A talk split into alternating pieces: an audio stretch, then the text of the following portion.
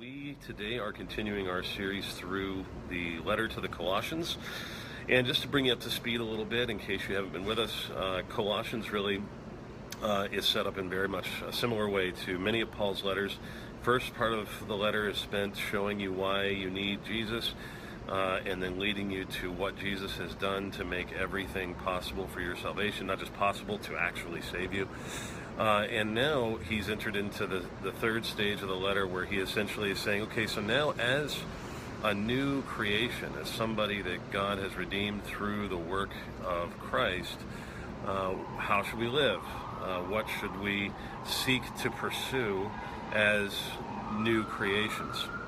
And so I'll start off at verse eleven, where he sort of gives them their identity and then moves on from there. He says in Colossians three eleven, "Here there is not Greek and Jew, circumcised and uncircumcised, barbarian, Scythian, slave, free, but Christ is all and in all."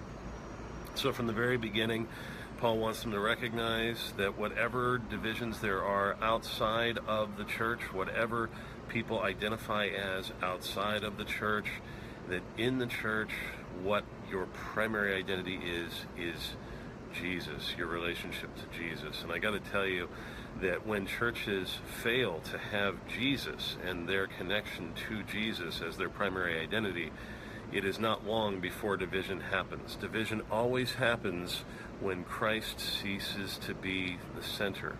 Why is that? Because when Christ is the center, then it's very clear that all of us come the same way, as sinners in need of a Savior.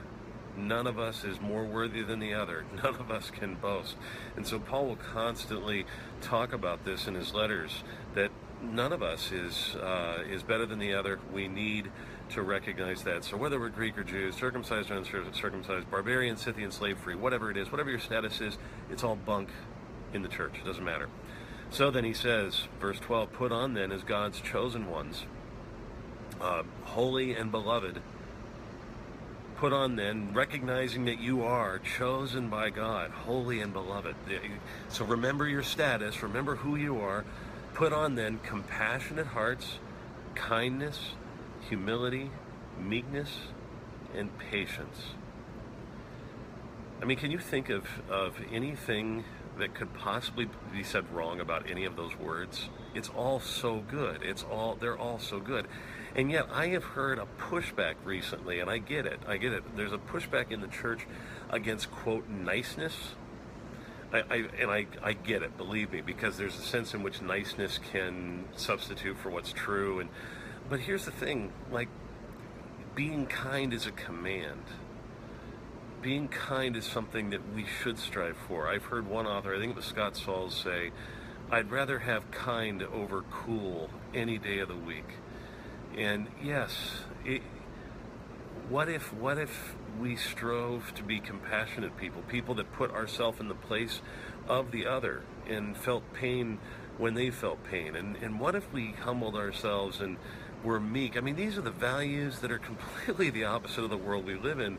And yet when these values are displayed, the world can't help but take notice, because it is, it is, it is so countercultural. And it is, and it's beautiful to see when people display this kind of compassion. And yet, Paul recognizes this won't be easy. So he says in verse thirteen, uh, bearing with one another.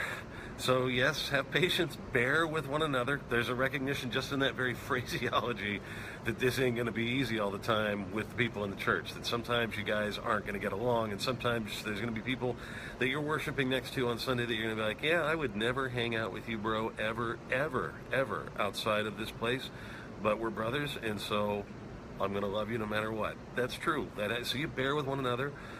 And if one has a complaint against one another, you forgive each other. That's what Paul is urging them to do. So there's probably in the Colossian church some bickering going on, um, like every church ever. And so he says, here's, here's how you handle it. You absorb the pain. You forgive each other. As the Lord has forgiven you, so you also must forgive. So if, if that's the standard, as the Lord has forgiven you, so also we should strive to forgive. That pretty much means, like, none of the things that you don't want to forgive are going to be acceptable. That pretty much means all of the things all of the things.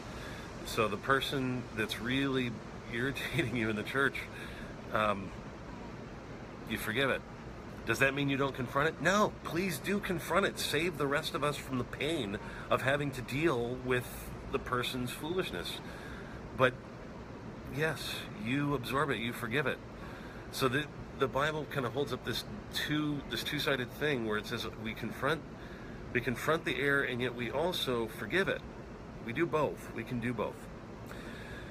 He goes on, verse fourteen, and above all these, put on love. That's how do you forgive? When you put on love, which binds everything together in perfect harmony.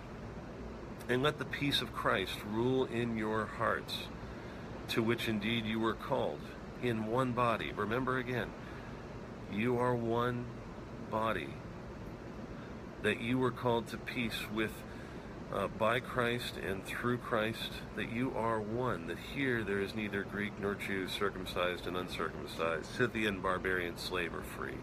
For Christ is all and in all, and he, where he is, he has called you to peace and brings peace. Then he says this, verse sixteen, and this, this might give you a, a bit of a hint as to how we put on, how, I mean, because this is a command, how do we put these things on? How does this happen? Well, verse sixteen says, let the word of Christ dwell in you richly. So maybe it would be something as simple as taking time to, to dig into God's word every day. But it's this idea of being saturated, letting it dwell in you. And the word is what transforms you from the inside out. That's what scripture seems to teach over and over again. Now, how does this happen? Well, he says, teaching and admonishing one another in all wisdom, singing psalms and hymns and spiritual songs with thankfulness in your hearts to God. You know, I love the fact that he says one of the ways the word dwells in you richly is by singing together, by singing hymns and songs and spiritual songs with them. In other words, worshiping together. You, you know what? One of the things that creates great unity in a body is when they worship together, when they hear each other singing the truths about God and of what God has done for them in each other's ear holes. There's something that creates a unity there in worship. It's very hard as you're worshiping to be hating the person next to you. I mean, it, it, it's just something, it, it, when thankfulness is overflowing from your heart, then it creates a sense of unity, and we need to hear each other. We need to hear each other sing the truths of God. That's one of the ways that we put on this new life as God's chosen ones, holy and beloved, already saved. We don't do any of this, again, to be saved or to earn more brownie points with God. None of this ever makes you better with God. None of it. But this makes you a totally cool person to hang out with. It makes you a better neighbor.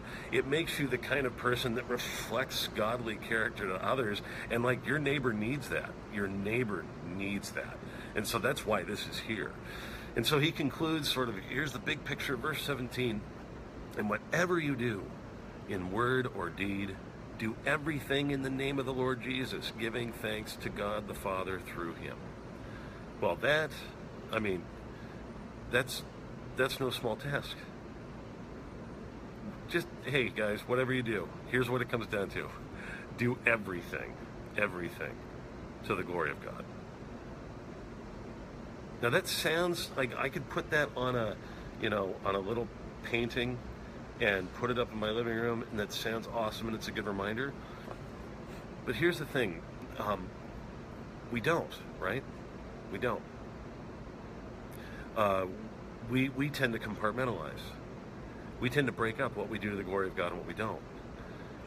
But the goal is that everything we do, everything we do, when we leave home, when we go to work, when we're with our kids, when we're playing, when we go to the movies, when we watch T V, when we uh, relax, when we uh, eat, drink, whatever we do, that all of it we could say we're doing to the glory of God. We don't.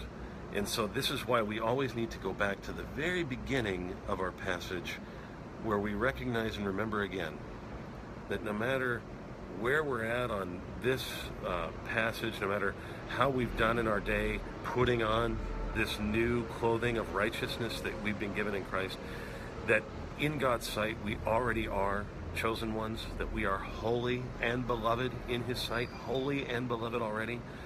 So each day is this recognition we, we're putting on. It's an active thing. We're actively doing this every day, recognizing that we haven't done it perfectly, we haven't even gotten close, but that every day this is the sort of goal we live for, for the benefit of our neighbor and ultimately for the glory of God. So.